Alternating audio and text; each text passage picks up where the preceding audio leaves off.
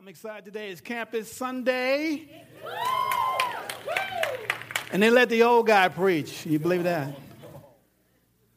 Really want to welcome everybody. If you don't know who I am, I'm Pastor Rich, the senior pastor here at GPC, and I want to welcome everybody. Everyone's coming back because school starts. And uh, everyone's parents are happy because their grocery bill has gone down. Students are burdened because I'm so tired from getting all your uh, syllabuses this week. And um, you'll get A's, don't worry about it. You'll pass. It's gonna, it's gonna pass. You'll do great. It's gonna be awesome. But anyway, I want to welcome you today. We have just something special we're gonna do today. Um, we're finishing. What happened? There you go. That was special, wasn't it? Get a lot of hand clap on that one. That really got me. Okay, there's a spot there. Anyway, we finished up our Ignite series this last week, and I want this is what we call this week in a standalone. And what it is, a standalone, whenever we do, we get the program a few of these every month. I mean, every year, and about three or four in a year. We get to share, get to share what I think God's saying in this time and days uh, in which we live. And today, what we're going to do, we're going to actually go in the book of Mark, um, chapter 2. This one is called Where Do You Stand? It's a question that I'm going to ask you that you'll probably have to spend time this week answering um, is where you stand. And we're going to go to chapter 2, starting in verse 1. This is Jesus um, going home to his house. Some um, magnificent things happen in his house. I call this the first explosive life group you ever find in the Bible. Because all he wanted to do is have some people over, or he wanted to rest. Some people showed up, and it got crazy. And that's how walking with God is, it gets crazy. But let's go ahead, starting in verse 1. We'll go all the way to verse 12. If you don't have your Bibles, it's on the screen. And I'm using the ESV version uh, this, this morning. It's this, when he returned to uh, Capernaum, after some days, it was reported that he was at home. And many gathered together so that there was no more room, not even at the door. And he was preaching the word to them. And they, they came, bringing to him a paralytic carried by four men. They could not get near him because of the crowd. They removed the roof above him, and when they had made an opening, they let him down in the bed on which the paralytic lay. And when Jesus saw their faith, he said to the paralytic, Son, I love the word when Jesus calls you son, your sins are forgiven. Now, some of the scribes were sitting there questioning in their hearts, Why does this man speak like this? He is blaspheming. Who can forgive sin but God alone? And immediately, Jesus, perceiving in his spirit that thus questioned within themselves, said to them, Why do you question these things in your hearts? Which is easier to say to the paralytic, Your sins are forgiven, or to say, Rise up and take your bed and walk? But that you may know that the Son of Man has authority on earth to forgive sins, he said to the paralytic, I say to you, Rise up, pick up your bed, and go home. And he rose and immediately picked up the bed and went, went out before them all. So they were all amazed and glorified God, saying, We have never seen anything like this before. I've added the before in there. And if you know about the Gospels, the Gospel, the book of Mark is, one, is a man's book because it cuts right to the chase. Doesn't talk about Jesus when he was um, growing up. It goes right into it. It doesn't uh, go around it. It goes straight to the language because it was written by Mark, believe it or not. And if you've been coming the last uh, few uh, weeks, we talked about Barnabas, his cousin. And writers say that because of the language, because it's such a plain language, that Peter actually wrote the book and, and Mark scribed it in. But if you read it, you can see it shows that Jesus, it shows Jesus as the, the servant, Christ as the servant, not just like Matthew, that's the king in his kingdom. Mark says Christ the servant. And it focuses on more than what he's done or what he's doing versus what he says. And again, if you like action movies and you love those things, the book of Mark and the Gospels is amazing because it goes right into it. Immediately, immediately things take place. And you see that immediate word immediately over 40 times in the book because Jesus hits the ground running. And if you want to know about the story, you can also see it in Luke chapter 5, verse 17 to 26, and also Matthew 9 through 1 through 8. Now, you catch Jesus in the middle of chapter 2, uh, in chapter 2. If you open up the book of Mark, chapter 1 talks about John and his preaching. Talks about Jesus being, um, coming on the scene, being baptized and being tempted. And then he goes right out. They start immediately. He goes, and it starts to display, which everyone said they'd never seen this before, a man with authority from God to do certain things. The first one is he ran right over, um, he had authority over demons, disease. When Peter's mother in law was sick, you got, when he loved, he loved his mother in law that much, he got her healed. Leprosy, oh, he has authority over sinners, religion, the Sabbath, anyone who's deformed. Jesus has authority over all those things. And that word authority, you flip it again with power over those things. Certain things happen, but Jesus has more power over all those things. Since we established this morning that he created all things. So you see it in the very beginning. And the fourth thing that we're talking about today is palsy. It's a man that came in, was paralyzed from birth. That's the fourth thing that we, we looked at if you look at the book of uh, Mark in chapter 2. And you'll see something different that you don't see later on in the Bible. Jesus healed him, his soul first, before he healed his body, which said this guy was deformed, he was paralyzed because of sin. And he healed that sin, was gave him the, the power to get up and walk. So he healed the most important thing first, his soul. A lot of people kick around, this is what he did, this is how he, um, is that real? Does it really, is, would God use someone just to um, go through all that? in the Bible? Yes, when he wants to get a point across. Because this guy was an outcast. Think about it. In a religious culture, he couldn't come to a church like this because we were so stuck up. He was unclean, he was broken. He was not allowed unless he came and he was perfect. So, no one, and him to even have friends is amazing. And we see that Jesus reached out. And when you look at the story, I look at the story, you see three different characters they're always with Jesus wherever he goes. It's always different folks in the audience that he's preaching to. The first one I always look at is the crowd. Everywhere he went, there was a crowd. The second thing is the critics.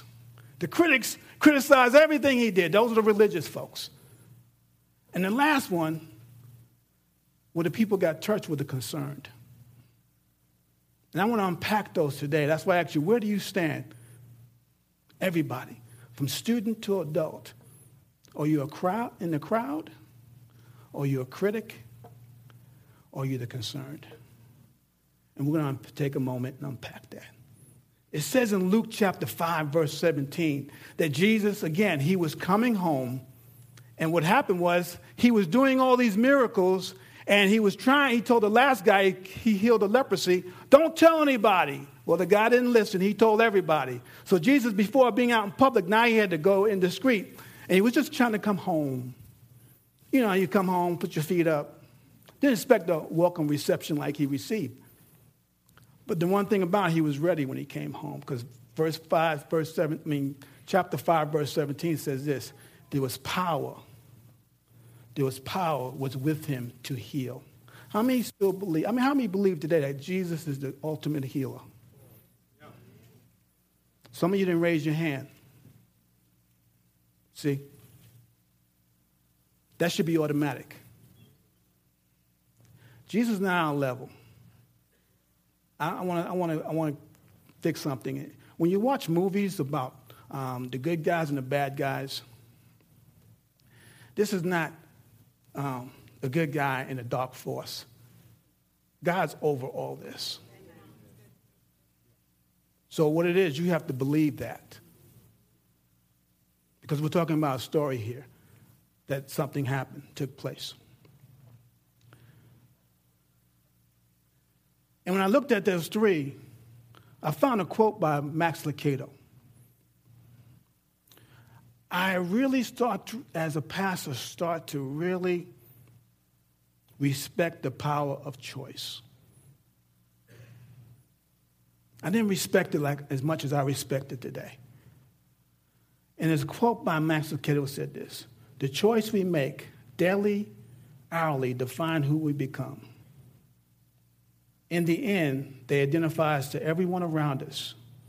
We make the choice, and then the choice makes us. Reason why I put that in there because if you make a choice to be in a crowd or a critic or a concerned, you can try to say other things, but really, people will read other things in you. Let's talk about the crowd. I call that the rally. The crowd that was with Jesus all the time. He was doing all these miracles, and everyone wanted to see what he was doing. The crowd does not really believe, they just want to see a sign. They want to see something fantastic happen. They want to see some leg grow back. That's all they care about. They want to really see, prove to me that you are the King of Kings and the Lord of Lords. Show me something. Show me the money. That's all the crowd does. And sometimes they get in the way. And that's what they were doing. It was just, and they were in the house with Jesus, and none of them got healed. The crowd, when you read all through the Bible, they're always the ones that's on the outside looking in. There's another story in Mark chapter 5. It's a woman with the issue of blood. It says that she had the issue for 12 years bleeding. Went to all the doctors, spent all her money trying to get healed. And Jesus, she heard Jesus was coming into town, and he was surrounded by the crowd. Everyone say, crowd. So she was on the outside. Again, she is an outcast because one, she's a female. Two, she has an issue. She's unclean. No one is going to touch her, no one's going to speak to her. It was even give her just the courage to come out and ask, Can I get healed? But she had one thing that the crowd didn't have faith. And the crowd was standing around, show me something. Show, okay, let's see some, let's see the power of God. And they're pressing against Jesus. And she said, if I can only touch the hem of his garment. Now, he, she was also superstitious because back in those days, they felt if you can touch the hem of a clergyman, you will get healed. Now, her faith was not perfect, but it was sufficient for her to get healed. And so she touched him, and she felt her body change. It dried up, the blood, everything. She felt herself being whole. And he said, Who touched me? And she got nervous because she shouldn't even, I mean, again, this is someone no one wants to deal with. And he's like, Who? And the guys are like, Jesus, who touched you, man? I mean, there's 400, there's 400,000 people here pressing up against you. Everyone touched you. He said, No, no, no, no, no, no. What he was really saying, it's a difference of touching me than trusting me. The one who touched me trusted me. See, the crowd don't trust. They just want to touch. Just want to touch, put my foot in the water in the church. Just want touch. You hear about them all the time. You know, when so and so was here and we did this, you didn't do anything. You're part of the crowd. They're gone. They should have taught you how to do it. Hello? That's for adults. I'm sorry. You're college students. You're going to hear it later on. Back there. Well, that's why we're giving you lunch. Just kidding. she said, uh, she came up. It was me. She got healed. And then he said this Your faith made you well. Go in peace. You are no longer an outcast. Now, what happened to the crowd?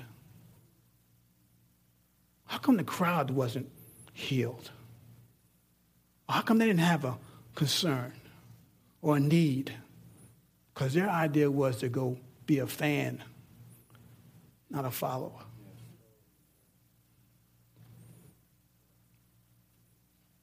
A fan, not a follower. The crowd. Jesus had them all the time. Churches have them all the time. The crowds are the one that always speaks up. Why don't we do this? Why don't you start doing something else first? But the crowd, the difference, the woman in well, I mean, the woman in issue of blood, she pressed through with faith. They were just pressing on him, but she had trust. Second one is the critics. The critics. I call those the religious folks. You ever known anybody that thought they knew everything? You couldn't tell them anything. In fact, when they ask you questions, they don't have the answer. You just there to hear it. You're acting like, no, I have people. Yeah, you do. Yeah, you do. And these were, if you look at chapter 5, these were the Pharisees, the scribes that came from Jerusalem, Judea. They came from all over to hang out and criticize and try to trip up Christ himself. And they were so critical. If he made one move, they were worried about it because they, they looked at him and said, Oh, you're going to heal this? You're going to say his sins are forgiven? Only God can do that. Well, you know something? When you're so critical, you miss God standing in front of you.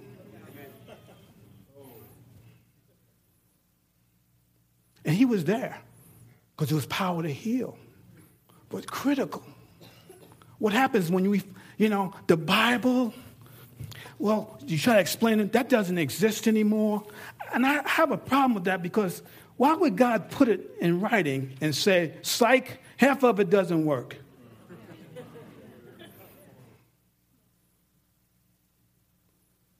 and the critics will criticize.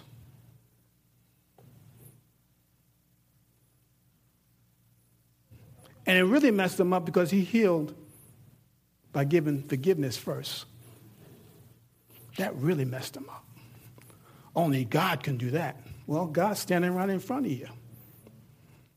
I want to challenge young people and old people. No, I mean seasoned people. Don't ever lose your faith.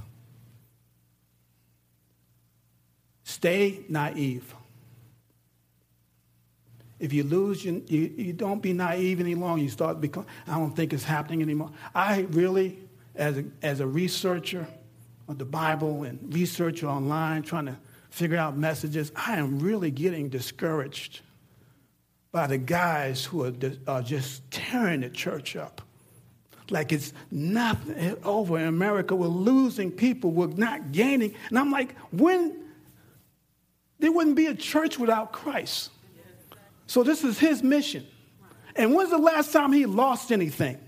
Now, just because you don't understand the way it's going, why would you say it's over? And as a that is, you know, I can read, I can give you a whole bunch of statistics why you think we're failing. No, really, it's we, we don't understand. We don't understand. When I even when I went to Bible school, when they were trying to take Isaiah and make him three people, because over 150 years he was so accurate. And it blew their minds. So we got to figure this out. You're trying to figure it out. Except hearing what God's trying to do today. You see, look around you. This is what God's trying to do today. Take a church with all different ages, all different cultures, and then go change the world. And he says, have fun with that. Because there's not a book written, and none of y'all in magazines that we can put on our webpage because no one looks like us here in Abilene. And I, I love to brag about that. But the critics, don't become a critic. Because if you let religion overpower your relationship, you become a critic. You want to always, God, I know you're up to something. Even in the spots where you think nothing's going on, God is up to something. You know, and He's up to something a lot when it seems like things are just going mundane. You know what he's doing? He's building you up for the big thing coming up. And you take that advantage, you take that time, and you start growing in that. Because we spend most of our lives in the valley. The crowd, they like the mountaintop experience. Okay, what's going on down here? All right, Okay, well, they got a better Sunday school the mountaintop. And well, you guys making disciples is kind of boring. Same old boring strokes, we call it. If you part of, if you know about church, we're part of every nation. Churches and ministries. Now it's just every nation. And we believe in making disciples because we believe in 100 years from now, we won't be here, but our kids will. If we don't make disciples, no, if, I, if we don't make disciples, when we, uh, the only kind of growth period we'll have is when everyone dies. We'll have negative growth. And we're going to be at church. We're going to be 25 years old coming up July 4th, 2015. And we're going to celebrate. But it's also one of those times that being a 25 year old church, we got, we're at a crossroads.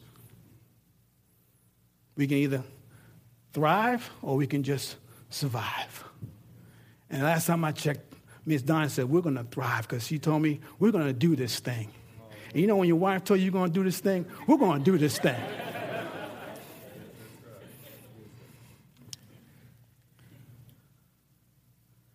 he gave sin, he removed the sin which baffled their minds and removed the consequences of it, which was his paralyzed. He was paralyzed. Messed them up. Because they're thinking God, God, and God was standing in front of them.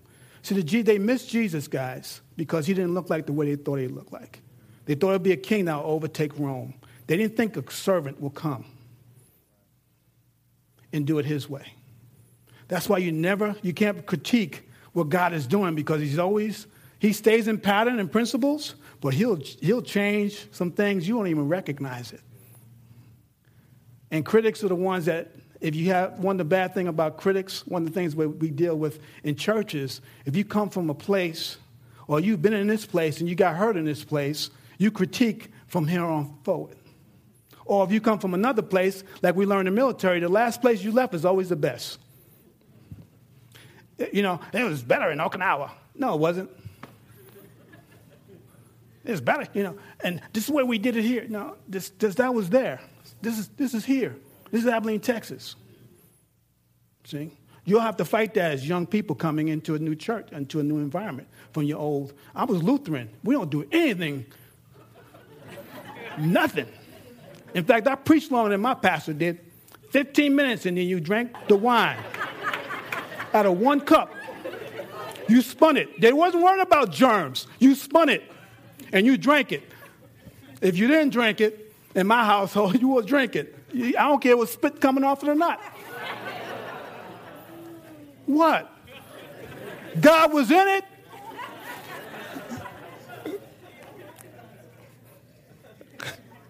See, y'all got little cups now. Hey, be happy.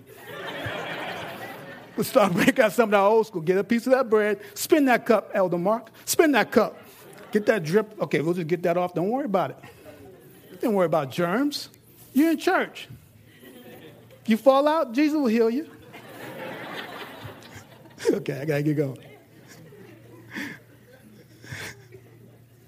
Last one is I gotta put that in the notes. That was good. Last one is the concerned. That one covers relationships. First one, the crowd, is a rally. Second one, the critics, is religion. Third one is relationships. Those five guys, I don't think they came together last minute and said, We're going to take you in and get healed. I believe when God puts a people in a church, you build a relationship with Him, and then you build fantastic relationships with one another. Because, I mean, the writer said, well, did he see the faith of all five or just the four? It doesn't matter. First, he's laying there, he's trusting him. They had to build a relationship over a long period of time. They heard about Jesus, they know he was coming. They said, Well, let's just start hanging out. This is the second life group. Let's crash the first one. They're hanging out and they're building their faith. And the one thing about it, when you're hanging out with other people and you start building friendships, other people become more of a concern than yourself. Because their whole goal was, I got to get him, in chapter 5 in Luke, it says, we got to get him at Jesus' feet. Now, today's context, we got to take Jesus out to the field because we have him inside of us. But I see they built a long standing relationship. And then this moment came. One thing I learned growing up, my dad taught me about the word loyalty. I'm a lifer. I get in the organization, I'm a life, I'm not going anywhere. I find if you find the people you want, you just stick around and build with them. Yeah. You just hang out. I'm a lifer. And we have a few lifers here. Y'all didn't know that Lindsay Moats, when she came here as a college student sitting there, in the midst of turmoil, we'll lose getting a new pastor in. Everyone, here's the keys to this, here's the keys to the, to the church. And she said, All my friends are leaving. And I don't know you or you, but I know Jesus, and I know Jesus placed me here for a reason. And that reason is with Alan, all you guys. See the power of sticking it out. Relationships. Now, relationships easy? No. We're all different. We all think different. I'm in Texas. I'm from New York. You love the Cowboys. I love the Jets. They both lose, so we both, you know.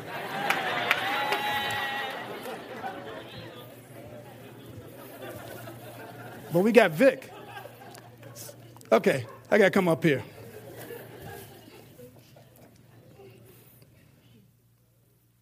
They had seen that relationships context was very important to them. And it's tough today because everyone's scared of one another or hanging out. No one's scared behind the computer, and you heard this before. But face to face, scary. Call it, We call it now, that's, that's, not, that's countercultural. But when you make disciples, we want to be countercultural. You know, we can get online and have some pastor disciple you through a message, but he can't lay hands on you through a message. And he can't help you when you're having your worst day or your worst um, emergency. I love it. I listen to guys online all the time, but my heart cannot be filled unless someone's in front of me. Now, I'm a product of a relationship that started with 1970, 1997. 87? No, not me and you. That's 87. I know that. Hey, you're not part of the sermon. 1997 with Kevin York, the founding pastor here. And I saw a lot of things happen. But I remember him growing me up quickly because he saw a lot of things in me I didn't see. And even when I wasn't in this church, I met him as a youth pastor. And he's on our board and board of directors. And, and um, Daniel Stevens, who I've known for, I guess, 10 years now. He's called Big Dan. Now, he was, he was a youth pastor. And I think you guys met um, Craig Felty. He's the other guy. He's, he's our teacher in Big Springs, teaching the Bible in school. That's my board members. And you know, I'm the, I'm the oldest guy out of all of them. I don't mind that. Because when Dan speaks, he's a man of wisdom. And Pastor Kevin has a way of just telling you off, and you feel good about it. but when I showed up here, I was, I was sick from hurt. I was hurt when we showed up here. We were hurt. And I've been reading about sickness and, and, and uh, discipleship and one thing a writer wrote in, name is John Young, in his book Health, Healing, and Modern Medicine, the Gospel of Contemporary Culture. So what this is the gospel. I missed this part before. He says the gospel declares that healing involves relationship with God, with other people, and with ourselves, and with our environment. Those guys, the concerned, were concerned so much about the other person. In the midst of that, they built a relationship with one another, with God and one another. Other people, and the environment was sick. And that guy laying there, you got to applaud him for the faith, because who's going to have, you taking me where? And then the ingenuity of there's a crowd there we can't get in that way. I don't care what the critics say. So in them houses, like a flat house, and you had a little go up step the steps. Oh, there's a roof. Got some tile, got some sticks. Let's just break this open and be so unconventional. Nothing's going to stop you when you have faith. Let me tell you, sometimes you think there's a whole bunch of stuff. When you have faith, you have to, you'll blow it all up to get to where you got to go. And they load them down in there and he says, I saw their faith. for that moment. Their faith. Those guys had it. That's, that's what true discipleship is. That's what the concern is. Well, I'm concerned about our schools, our public school, I mean, our, our elementary schools, our middle schools, our high schools, our universities, our job place, Dias I'm, we're concerned about that. That's why you see us here. It says we're reaching people and building community because we want to reach people. It's going to be very unconventional. And I think God's calling us to be unconventional. It's, it's, it's crazy, but it's fun. Those guys were risky. But through the risk of faith, God always seems to answer that. And He lowered them down. And I love the answer, I mean, the response. Lower them down Conversation goes on. Jesus said, Get up, walk out. And they said, Everyone glorified God, which is a principle.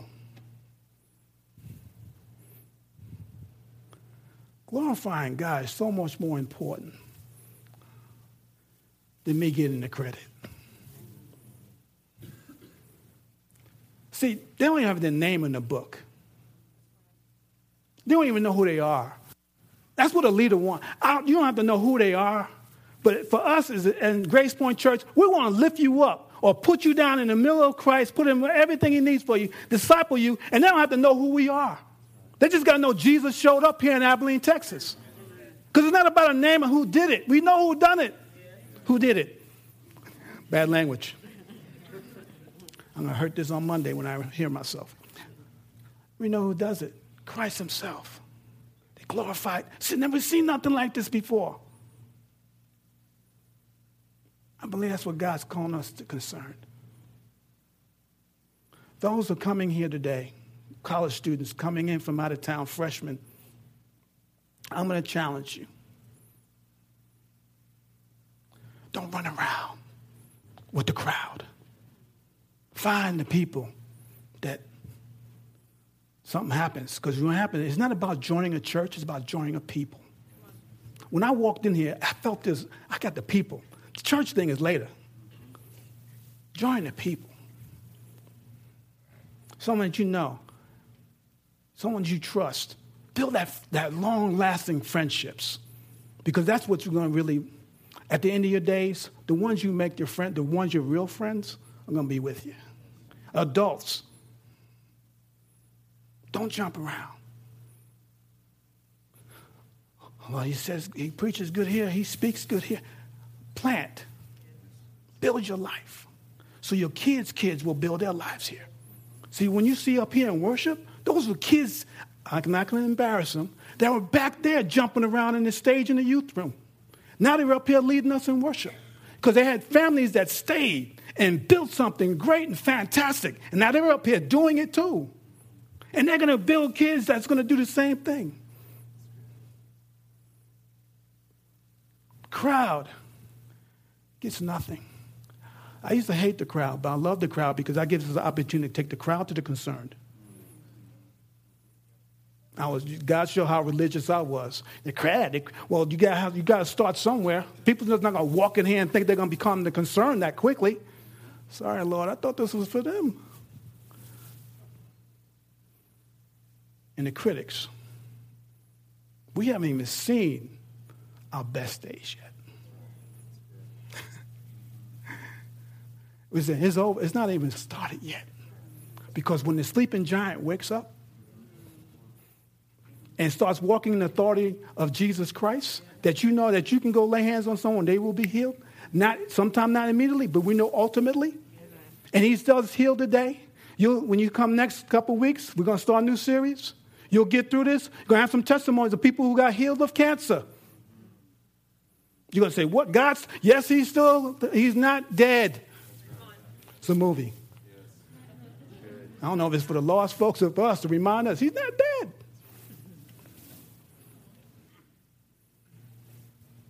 There was a lawyer who came to Jesus in Mark chapter 12. He says, Sum life up for me. Sum the whole thing of life up for me, Jesus. Jesus gave him this this speech. 12, verse 30. You have it, sir? There you go. He summed it up. Very educated man. Jesus summed it up this one thing. He said, And you shall love the Lord your God with all your heart, with all your soul, with all your mind, and all your strength. And you shall love, and the second is this you shall love your neighbor as yourself. There is no other commandment greater than these. And, and what he told him was, he says, Show me the many ways of being significant in the world. And Jesus, Jesus said, I'm going to give you one thing, all the way back from the Old Testament. One thing I want you to do. The one word that you don't even see on this worship. Worship God, and then everything else will unfold for you. Because you cannot love people unless you love God first. And he'll teach you how to love people different from you. But he said, focus everything you have. Don't worry about your work. Don't worry about you're going to get the jobs. Focus your life on God. Love him with all with all abandon. Go for it. The reason why he says, get and replicate what my son did. He gave it all for us. He had the power said, It's done. He went through it for us to the end, and he got up. All he asked from us focus. Which group am I? Focus. Who am I going to be? Focus. Worship. Worship God and watch everything unfold. Now, that sounds simplistic today, but that's what he's trying to get us to do. Because there's nothing worse getting something that God never ordained. Because he's not really obligated to get you out of it. You got to walk back out of it.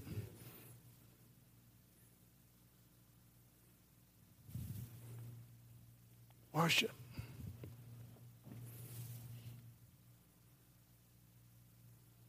Worship God. That's what he was saying. You said, Pastor Rich, I think that's impossible. I noticed something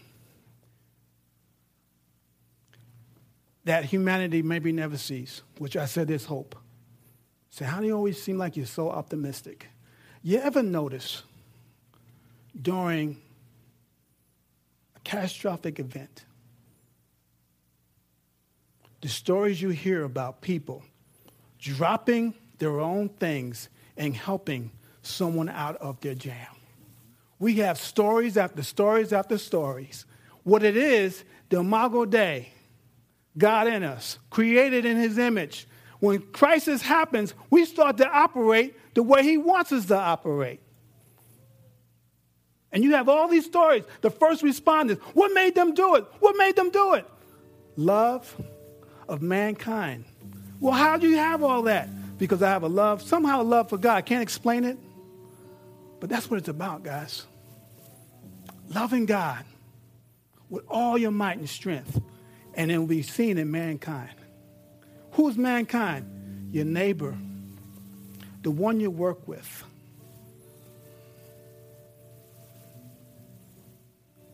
your brothers and sisters. Some of them, your mom and dads who don't know Jesus. That's how it played out. That's how it's played out. Where do you stand? Crowd? Critic? Concerned? That's the question you have to answer this week. It's easy for me to say, everyone stand up. You think you, that's something you have to ponder. That's something I have to ponder every day. Am I in this for comfort? Am I in this in the mission? When we talk about Grace Point Church, connect, grow, serve, we, I mean, it's what we say, it's what we want to do. If we're not doing it, it doesn't reside on you, it kind of on me if I'm not moving. If I don't have faith, we're not going anywhere. So the words that you hear today challenge me to the core every day.